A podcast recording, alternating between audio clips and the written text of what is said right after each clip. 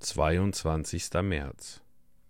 Im Aufblick auf Jesus, den Anfänger und Vollender des Glaubens, welcher für die vor ihm liegende Freude das Kreuz erduldete, die Schande nicht achtete.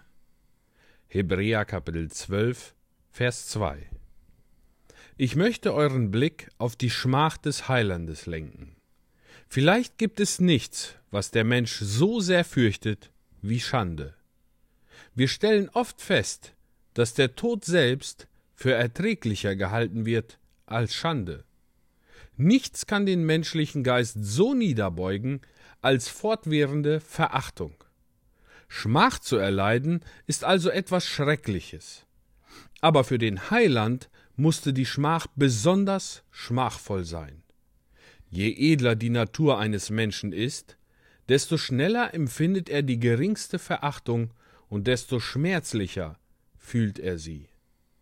Verarmte Prinzen und verachtete Monarchen sind die elendsten unter den Elenden. Aber hier stand unser glorreicher Erlöser, von dessen Antlitz der Adel der Gottheit selbst leuchtete, verachtet, verspottet und angespien. Ein unbedeutender Vogel wie die Krähe lässt sich ruhig in den dunklen Käfig sperren. Aber der Adler kann es nicht ertragen, wenn man ihm die Augen verbindet. Er ist zu edel dazu. Das Auge, das in die Sonne geblickt hat, kann die Finsternis nicht ohne Tränen ertragen. Aber für Christus, der mehr als edel war, müssen Hohn und Spott äußerst bitter gewesen sein.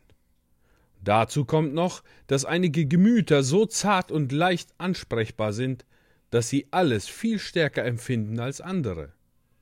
Unser Herr war immer auf das Wohl der Menschen bedacht. Er liebte sie bis in den Tod. Von denen verspottet zu werden, für die er starb, angespuckt zu werden von denen, die er erretten wollte, das war in der Tat Schmerz zu nennen. Ein Mensch zu werden bedeutete viel für den Herrn Jesus. Aber ein Mann der Schmerzen zu werden, war noch mehr. Zu bluten, zu leiden und zu sterben, das war viel für den Sohn Gottes. Aber so zu leiden, wie er litt, einen Tod der Schmach zu erleiden und das Verlassenseins von Gott, das ist eine tiefere Tiefe in der erlösenden Liebe, die kein geschaffener Geist zu ergründen vermag.